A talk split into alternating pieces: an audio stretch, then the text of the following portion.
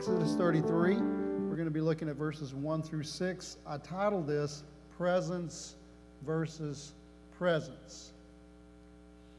You'll figure, we'll get there in a minute. You'll figure that out in a minute. But anyway, Exodus 33, 1 through 6. The Lord said to Moses, Depart and go up from here, you and the people whom you have brought out of the land of Egypt, to the land of which I swore to Abraham, Isaac, and Jacob, saying to your descendants, I will give it. And I will send my angel before you, and I will drive out the Canaanites, and the Amorite, and the Hittite, and the Perizzite, and the Hivite, and the Jebusite. Go up to a land flowing with milk and honey for I will not go up in your midst. Basically, God's saying, I'm not going with you. Lest I consume you on the way, for you are a stiff necked people. And when the people heard the bad news, they mourned, and no one put on his ornaments. For the Lord had said to Moses, Say to the children of Israel, You are stiff necked people. I could, I could come up in your midst and in one moment consume you. Now therefore take up your ornaments that I may know what to do to you. And so the children of Israel stripped themselves of their ornaments by Mount Horeb. Now that sounds pretty bad unless you know the context. All right? So, uh, kind of a little bit of background. Uh, I'm getting a little ringing. Uh, make sure this one's off. All right? So, um, as we've seen in the last few weeks, Moses had been sent by God into the land of Egypt to deliver the people of God from a lifetime of slavery and ultimately bring them into the land that God had promised to Abraham 400 plus years earlier. Through a great deliverance of mighty signs and wonders, uh, parting the Red Sea, uh, God made himself visible to the people, and he had destroyed the Egyptian powers that had kept them captive. Having traversed through the wilderness, having seen the miraculous provisions of God in doing so, the Israelites were now camped at the mountain of God, where God had revealed himself in an even greater way uh, and also giving to the Israelites uh, his word, his law, detail, detailing how they were to live. And so that brings us to my first point. This is where we're going to find out why uh, uh God has uh, said this to this people. But basically, we're going a little bit backwards so that we can get back to where we started. So the first thing we're going to look at, first point we're going to look at is the word rebellion. Remember, they're sitting before the, the, the mount of, uh, of God. Moses had given them the law. And then we have uh, in Exodus 32, 1 through 6, when the people saw that Moses delayed because God had called Moses up on the mountain and he'd been up there for 40 days. So when the people saw that Moses delayed coming down from the mountain, the people gathered together to Aaron, the second person in charge, and he said to him, Come, make us gods that shall go before us, for as this Moses, the man who brought us out of the land of Egypt, we don't know what has become of him. And Aaron said to them, Break off the golden earrings which are in the ears of your wives, your sons, and your daughters. Hopefully, I don't have any sons that have earrings in them, but and bring them to me. And so all the people broke off the golden earrings which were in their ears and brought them to Aaron. And he received the gold from their hand, and he fashioned it with an engraving tool and made a molded calf. And they said, This is your God, O Israel, that you brought out of the land of Egypt. And so when Aaron saw it, that brought you out of the land of Egypt. And so when Aaron saw it, he built an altar before it. And Aaron made a proclamation and said, Tomorrow is a feast of the Lord. And then they rose up early on the next day, offered burnt offerings, and brought peace offerings. And the people sat down to eat and drink, and they rose up to play. So while God was communing with Moses on the mountain, the people became aware of his absence and being aware of his absence, they came before Aaron, and they didn't make a request. They were really kind of making a demand. And they were compelling Aaron to make gods for them that would lead them into the promises that God had said he was going to lead them into. In other words, they got tired of the journey. They wanted to get on with it, they wanted to get where they needed to be. However, what they were doing in order to get the best that God had for them, uh, they were going to violate God's strict commands. They were violating the very first two commands that God gave them right here. They were going to violate it. Exodus 21 through 6, very first things that God said to them. God spoke all these words, saying, I'm the Lord your God who brought you up out of the land of Egypt, out of the house of bondage. You shall have no other gods before me, and you shall not make yourself a uh, carved image or a graven image or an idol that looks like a calf. We're just going to be specific, okay? And so immediately the Israelites had broken these first two commandments that he had just got through telling them through his law. And uh, what's the problem, really, when the Israelites made a graven image? Well, first of all, God said not to, but what, what's really the idea behind idolatry? Well, um, God did not want him represented by an image, and the reason for that is because when people have to make the image, and when people make an idol, what's really happening is people are reducing God to an image made by man. And in some way, God is then fashioned by the hand of man. When man has a hand in fashioning God, man then has a hand in determining what God is like and what God is not like. What ends up happening is like with the scenario, the people end up creating a God that they want. They end up creating a religion that allows themselves to feign worship, but also gives them the freedom to commit. And when he's talking about they rose up to play, they were actually committing sexual uh, uh, promiscuities. They were, they were allowing themselves to go without restraint. You know, when you get married, a husband and a wife, you pledge to covenant with one another and you pledge, pledge to be faithful to one another. And so, um, if you have the kind of marriage where there is no covenant with one another, then what happens is you kind of go off and do your own thing. But how many of you know that's destructive to the marriage covenant? Right? And so basically, what they're wanting to do is they're wanting to have communion and a relationship with God, but not be faithful to God, but they want God to be faithful to them. And when you create a religion in your own way, and that's what people do all the time, it gives people an idea to feign religion. In other words, I look religious, but in reality, I don't have to live any way that would require me to restrain myself from anything that I want to do. Right? Atheism is a religion. People will tell you that that it, it's really a belief system. People will tell you there is no God, but the reality is what they're saying is, I don't believe there is a God. Okay? Now, what happens is when you remove God, you remove restraint. There is no morality, or morality shifts to what people want to do. And what you will find is that it's not that there can't be some type of social norms, but the reality is with most, most atheists, everything goes because there's no longer right and wrong. When you have God, there is a right and wrong. What you'll find, though, is if you make a God in your own image, you get to determine what's right and wrong. When you allow God to be God and don't fashion God, then usually what's going to happen is God's going to determine what's right and wrong. It's totally against what you want to be right and wrong. Are you hearing what I'm saying? So when the people began to create an image of God, they had a hand in fashioning what religion was going to look like. And in their mind, religion is I can bring an offering, I can do religious things, but in the end, I have no restraints. I can uh, rise up to play, party. What's the word we would use today? To party, to do what I want.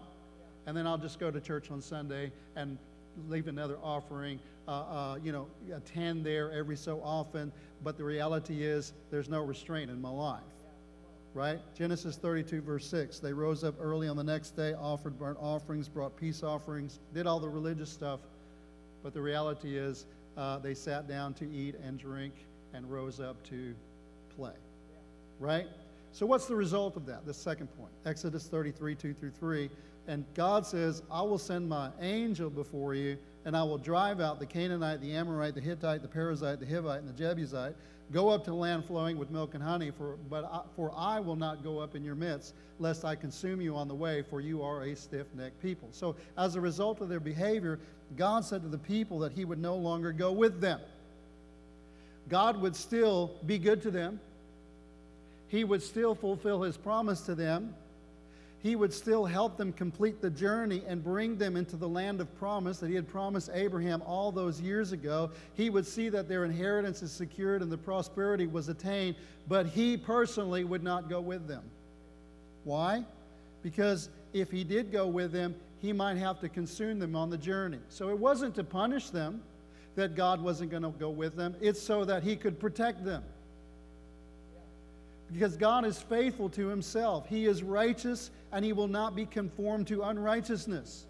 Righteousness is his character and it's what he requires from his people.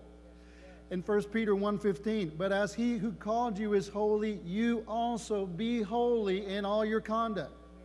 Now, God said, because you're not living that way, because it's not what you want, I will help you, but I'm not going to go with you. But I'm going to help you to attain everything that you're wanting. I'll get you to the promised land. I'll do this for you. I'll do that for you, but I won't go with you. Now, let me ask you a question. How many of us would find that arrangement acceptable? How many of us have been living in that kind of arrangement? Like Aaron, we fashion a God that the people want, that we want, that will allow us to worship what we believe is a good representation of God, one that doesn't require us to change and actually even can sanction what God calls sin. But it's okay because we're still awarded with, uh, rewarded with prominence, provision, protection, gratification, and the favor of the people. Sounds like a lot of what we call modern day church and modern day Christians right? This is not to disparage anyone. I'm not talking about anyone. I'm talking about Christianity in general. We'll promise you the world, and uh, but we won't require anything of you. And all you got to do is come, uh, be faithful with your attendance, bring lots of people, grow the church, uh, put a lot of money in the offerings. We have all the trappings of religion, but no presence. We have the presence, the gifts, but we don't have the presence. There's a guy named by the name of Rick Joyner who wrote a, a quote I want to share with you. It says, In this day when we have so much which will attract people, it's difficult to build something in utter dependence on God. We can provide a pretty good program without Him. And it doesn't take nearly as much faith. There are proven strategies that will bring the people in. All we have to do is follow the instructions and they will come. But the question is, will He come? And that's basically what God was telling Moses and the Israelites. I will be faithful to do what I said I would do, but my presence will not go with you. Instead, I will send an angel to carry it out. That brings us to the third point the realization. Exodus 33, 4 through 6. How many of you know these all start with an R? Thank you, Pastor Bates. He put that in me. Exodus 33, 4 through 6 was my pastor when I got saved. And when the people heard this bad news, they mourned, and no one put on his ornaments. For the Lord had said to Moses, Say to the children of Israel, You are a stiff necked people. I could come into your midst in one moment and consume you. Now, therefore, take off your ornaments that I may know what to do to you. And so the children of Israel stripped themselves of their ornaments by, by Mount Horeb. So, how did the people respond to this announcement? The Bible says they considered it bad news. Another way of translating this was that it was a bad word and I like this one actually a little bit better. It was a word of little worth. In other words, it's God's presence that makes things of any value at all. If God doesn't come, it's of little worth. But if God's presence is there, that's a good word. If God's presence is not there, give me all the trappings, give me everything, but what you're going to find in the end is it's very little value. There's actually very little worth. It's bad news. The promises of God without the presence of God, or as I titled the message, the message, the presence, the gifts, the presence of God without the presence of God is truly of little worth. It's His presence that gives life true meaning and true worth. So, what can we distill from this? The good news is not about the stuff, it's not about the trappings of religion. It's about a person, and his name is Jesus.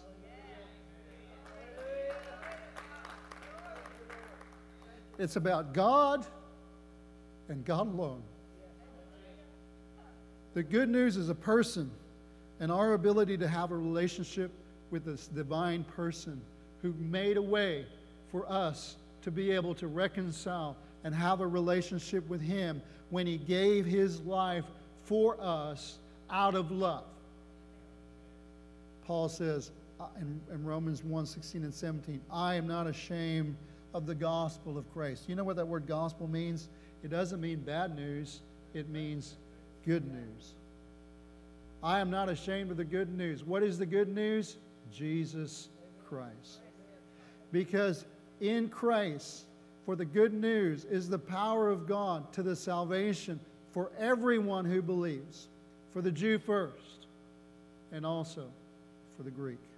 For in it, the righteousness of God is revealed from faith to faith, by faith for faith, as it is written, the just shall live by faith.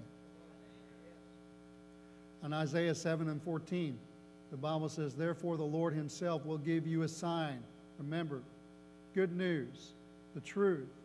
Eh, what makes anything of value is a person, and his name is Jesus. It's God. And here Isaiah says, Behold, the virgin shall conceive and bear a son, and we shall call his name, or his name shall be called Emmanuel. Matthew 1:23 that tells us what that name means. Behold, the virgin shall be with child and bear a son, and they shall call him his name Emmanuel, which is translated God with us not the tabernacle with us, not the assemblies of God with us, not tongues with us, God with us. Are you hearing what I'm saying?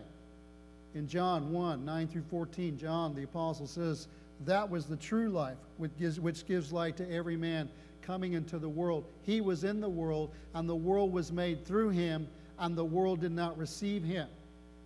He came to his own, and his own did not receive him. They already had good religion.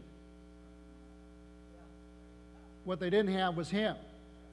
And when he showed up, they didn't recognize him. And they didn't want him because he didn't look like what they had. Good news. But as many as did receive him, to them gave he power to become children of God, to those who believe in his name, who were born not of blood, nor of the will of the flesh, nor of the will of man, but they were born of God. And the word became flesh and dwelt among us. See, that's the key. Dwelt among us. And we beheld his glory. The glory is the only begotten of the Father, full of grace and truth. So to recap, God's presence would no longer be with his people, even though he would fulfill his promise to his people. And this to the people, and this particularly to Moses, was not considered to be good news at all. So, what happened? Last point we're going to look at a reformation took place. In Exodus 33 and 7, Moses took his tent and pitched it outside the camp, far from the camp, and called it the tabernacle of meeting. And it came to pass who, that everyone who sought the Lord went out to the tabernacle of meeting, which was outside the camp. So, what's happening here? God said, I'm not going to be with you anymore. So, where did God move? Outside the camp.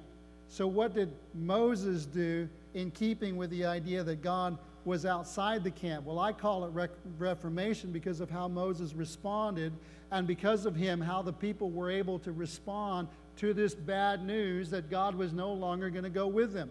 The Bible immediately says that God's presence not being with them, Moses set up a camp of meeting outside the camp. Why? Because presumably that's where God's presence was. So you got, you got to picture this, okay?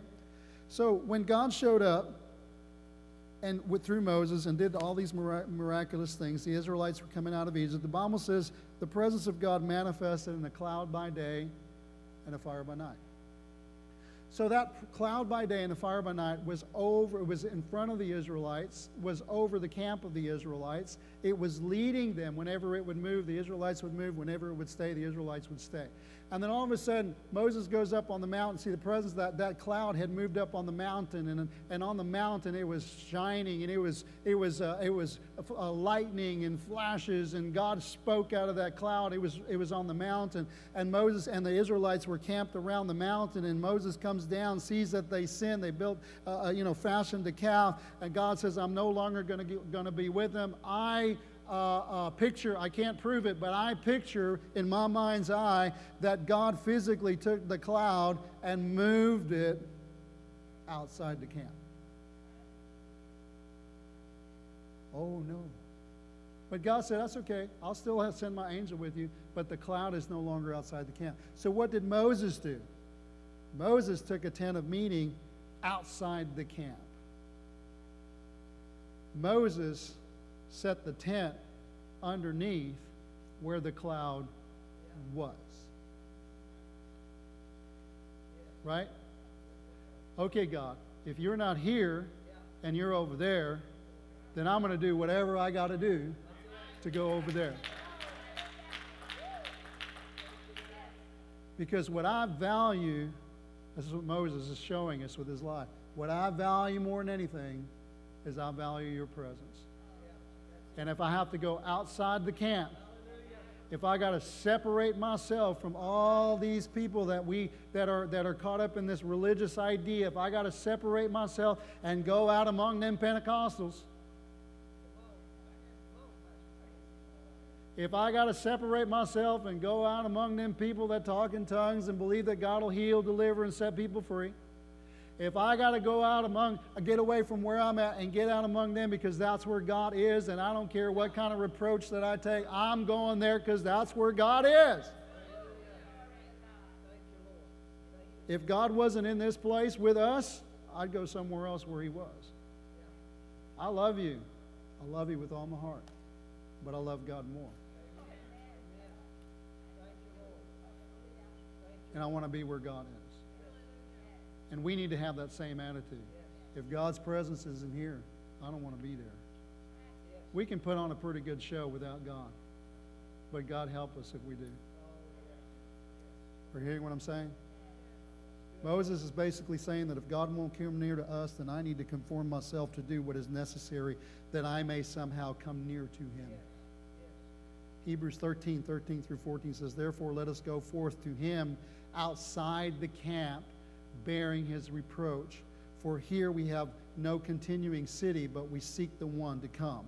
So if God's presence is outside the camp, then I'm going to go outside the camp. If I have to separate myself from the people, uh, the people that's, uh, that is surrounding me, and I have to change and I have to be different. Listen, I'm talking, I, I know I'm referencing with the church, but when I got saved, and I accepted God in my life, and God came into my life. Actually, I like it better this way. I gave my life to God then my life began to change.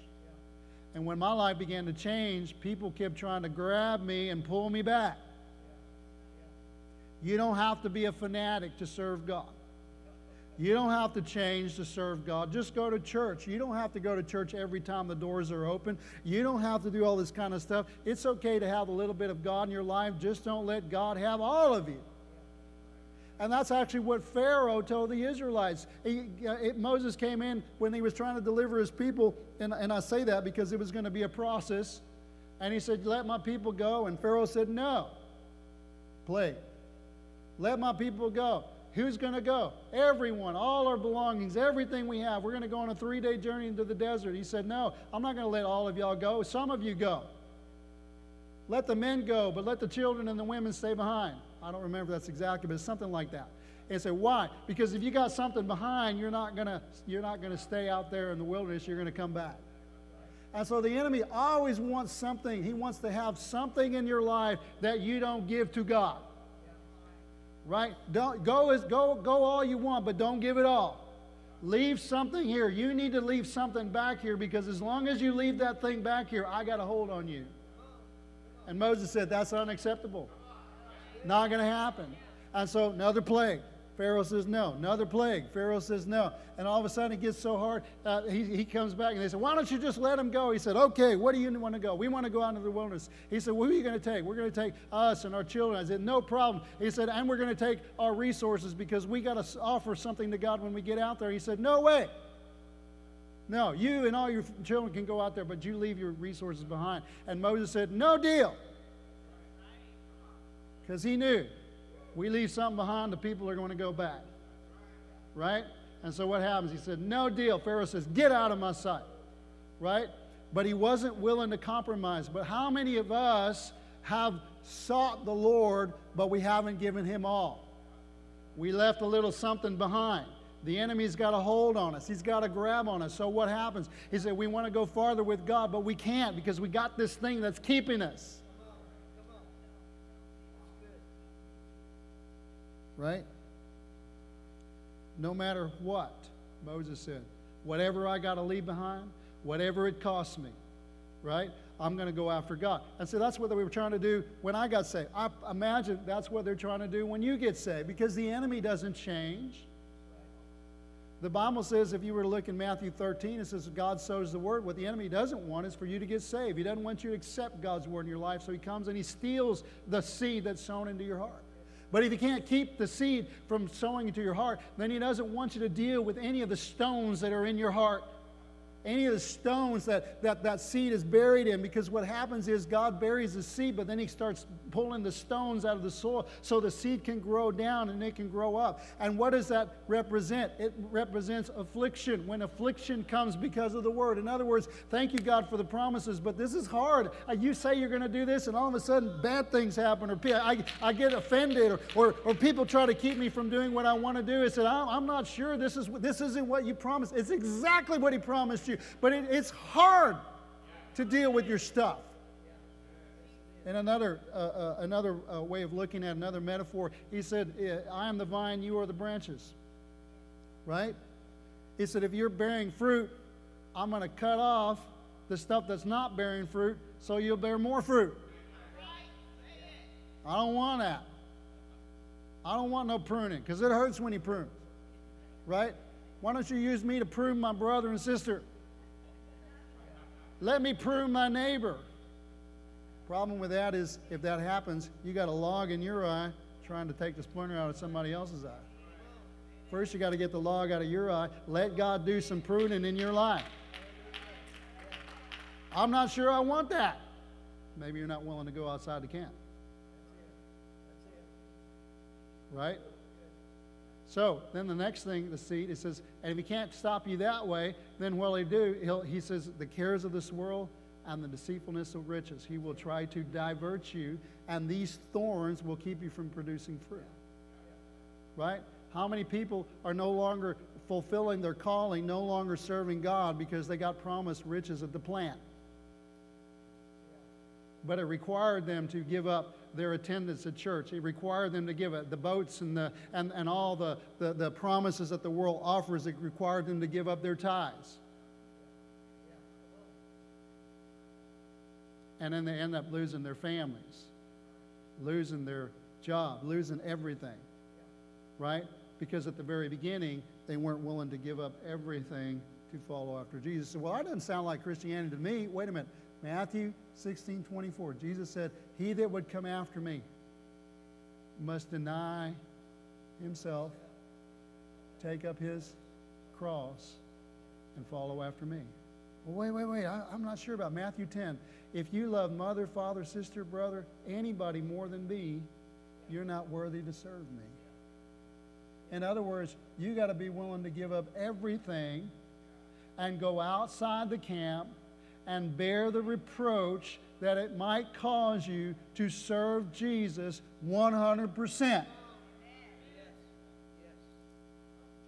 Complete, total, utter submission to the will of God, not the will of man.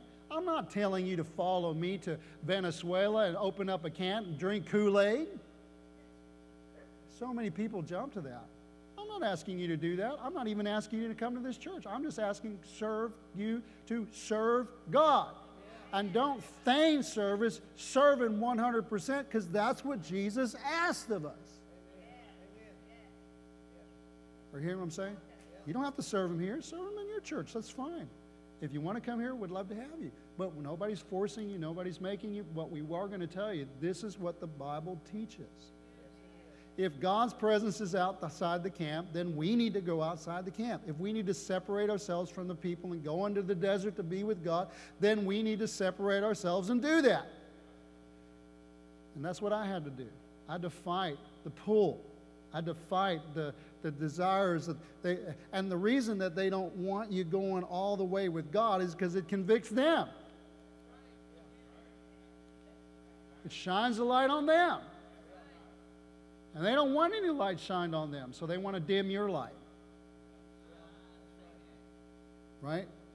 It's not the trappings of religion that I want, it's the presence of God. That is and needs to be our top priority. God's announcement that he would not go with them produced a change of behavior in Moses and all those who were desirous of God's presence. Everyone who wanted to commune with God had to go where God was. Everyone today, it seems to me, wants God to go with them. But Christianity, I'm not saying God's not with you, but the premise is Christianity doesn't go with you. The premise of Christianity and true Christianity is that you go with Him.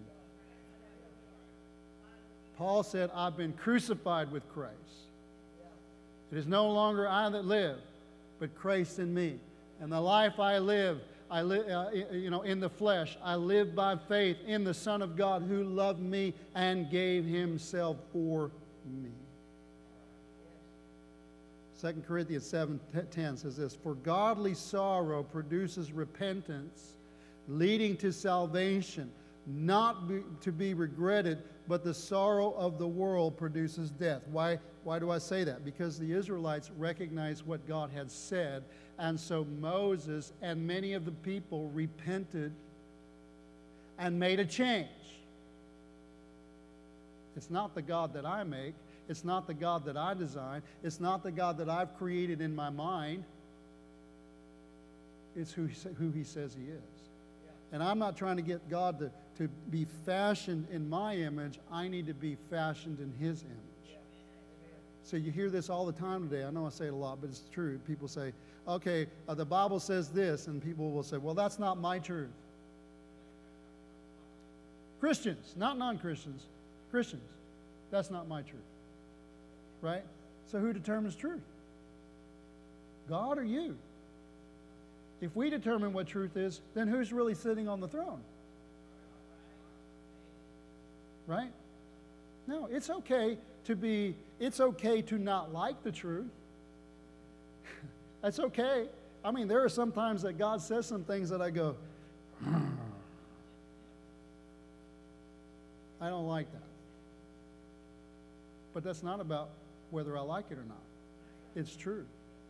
The judge, when you go before the judge in court, he didn't ask you to like it. He asked you, do you obey it? Why do you obey the law? Because it goes better for you, whether you like it or not. I don't like driving 65,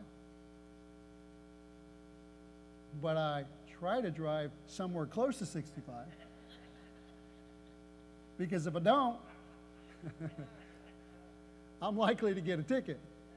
I'm likely to get derailed. I'm likely to get pulled over, right? So you try to do what's right, even though you don't like it.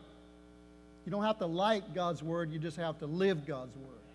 And what you will find, though, is that the more you live God's word, you'll see the fruit of God's word. And the more you see the fruit of it, the more you realize how beautiful and, and joyous and worth living is God's word in your life. No kid wants a parent to tell them you can't have ding dongs for breakfast and ding dongs for lunch and ding dongs for dinner. What? I want it. No, it's not good for you. well, listen, my wife and I both worked. I, I, I worked at the church, my wife worked as a nurse, and so oftentimes it fell on me because she had to leave early. It fell on me. I had to make breakfast for the kids. So I found pretty quick that I could give them a honey bun. And they liked it. And they said, Dad, what do you want? What, what do you, I said, What do you want for breakfast? Can we have a honey bun?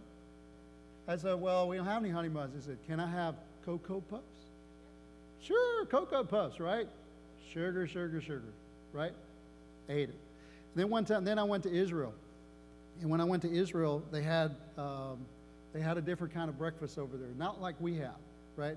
They had like a boiled egg, and they had cucumbers, and they had olives, and they had fresh bread with butter and tomatoes, and that's what they served for breakfast. And so I ate that. I said, Well, I'm going to come home. And, and, and when I got home, I made that for my kids for breakfast. And they, you know, they were young, so they couldn't make food for themselves. And so they, when I said it before them, they kind of went, Huh? they were hungry. So they ate it, right? And you can talk to Rachel now, she'll tell you the same thing. She says, uh, He said, But dad, I got to admit, that's the best I ever felt when I went to school. That's the best I ever felt when I went to school, right? So what's what are we? What are, so you may not like it, but what you may find is if you conform yourself to what God's word says, you may find that eventually you're going to feel better than you've ever felt in your life. So as a result of Moses' intercession, God's presence was assured once again in, in, uh, Exodus 33 12 through 18, Moses said to the Lord, See, you say to me, Bring up these people, but you've not let me know who you're going to send with me. Yet you've said, I know you by name, and you found grace in my sight. Now, therefore, I pray, if I found grace in your sight, show me now your way, that I may know you, that I might find grace in your sight, and consider that this nation is your people. Moses is interceding. He's basically saying that arrangement is not good enough. He said, Why would he? Talk to God like that because God likes when his people talk to him like that because Moses understood without God's presence, we are nothing. And then God said to Moses, all because of Moses interceding, he said, My presence will go with you, and I will give you rest. And he said, Moses said, If your presence doesn't go with us, it's kind of like, not that this has ever happened to me, but you ever had an argument and you're so caught up in the heat of the argument when the other person finally uh, concedes their point, you don't even hear it. You just go on with the argument. That's kind of what's happening. None, none, none of that ever happened. Some of you are going, I, I understand where you're going, but I'm not moving my head. I'm not. I'm not acknowledging anything you just said. That's like Moses didn't hear God and just going on. Because if you don't go with us, right? Don't bring us up from here, for how then will it be known that your people and I have found grace in your sight except you go with us? So we shall be separate, your people and I, from the people who are on the face of the earth. And so the Lord said to Moses, and I kind of feel like, again, Moses, I will also do this thing that you have spoken, for you have found grace in my sight, and I know you by name. 2 Timothy 4 3 through 4 as we finish.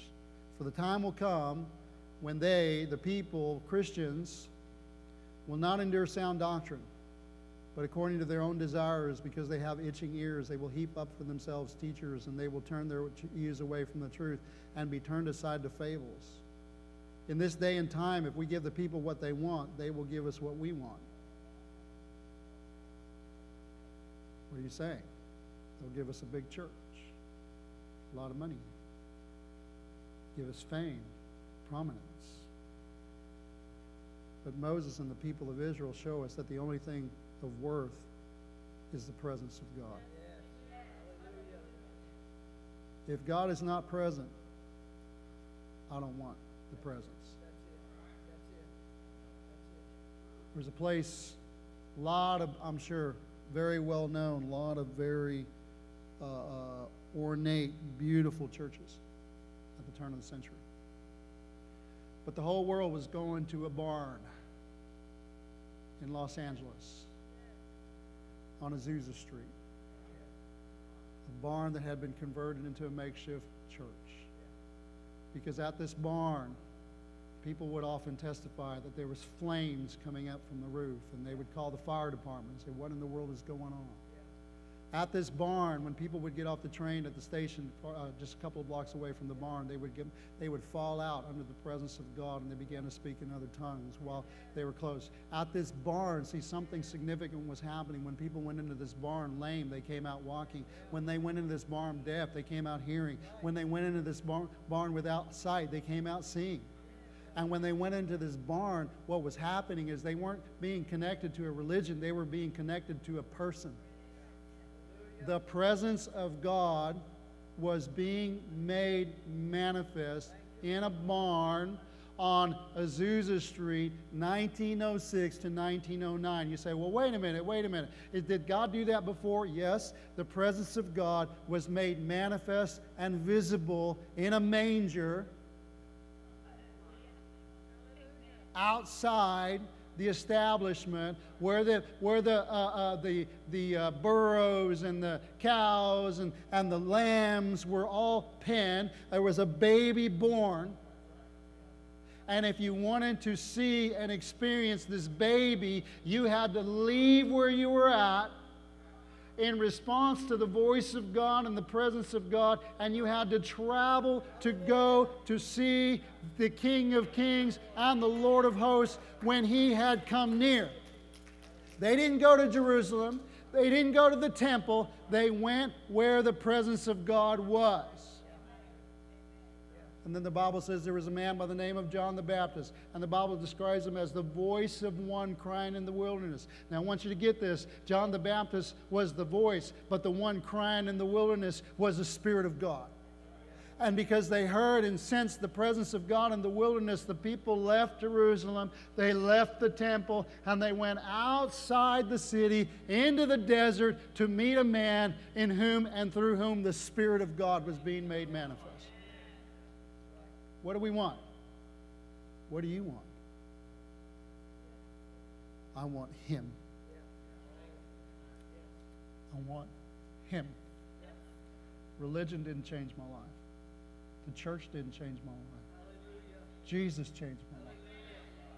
But I'm so thankful for a church in whom Jesus was and lived, and for a church that made Jesus manifest to me. But I'm committed to a person. I'm committed to the church because God's committed to the church. But what makes the church the church is not that we meet together on Sunday morning. It's not that we have uh, hamburgers for lunch. It's not that we talk to. What makes the church the church is that the Spirit of God indwells you. Arise and shine, for the light has come, and the glory of the Lord has risen upon you.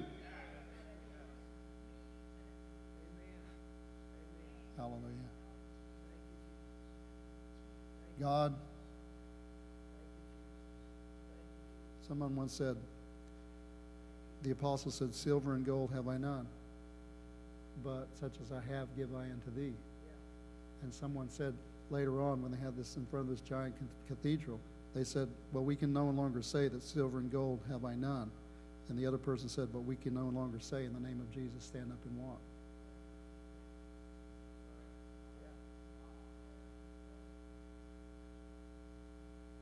We're missing something if we don't have Him. Where are you today? Have you been satisfied with the outward trappings? Or is your passion for Jesus? Have you been living in compromise? Inside the camp, but the presence of God is outside the camp. Do you hear the call this morning?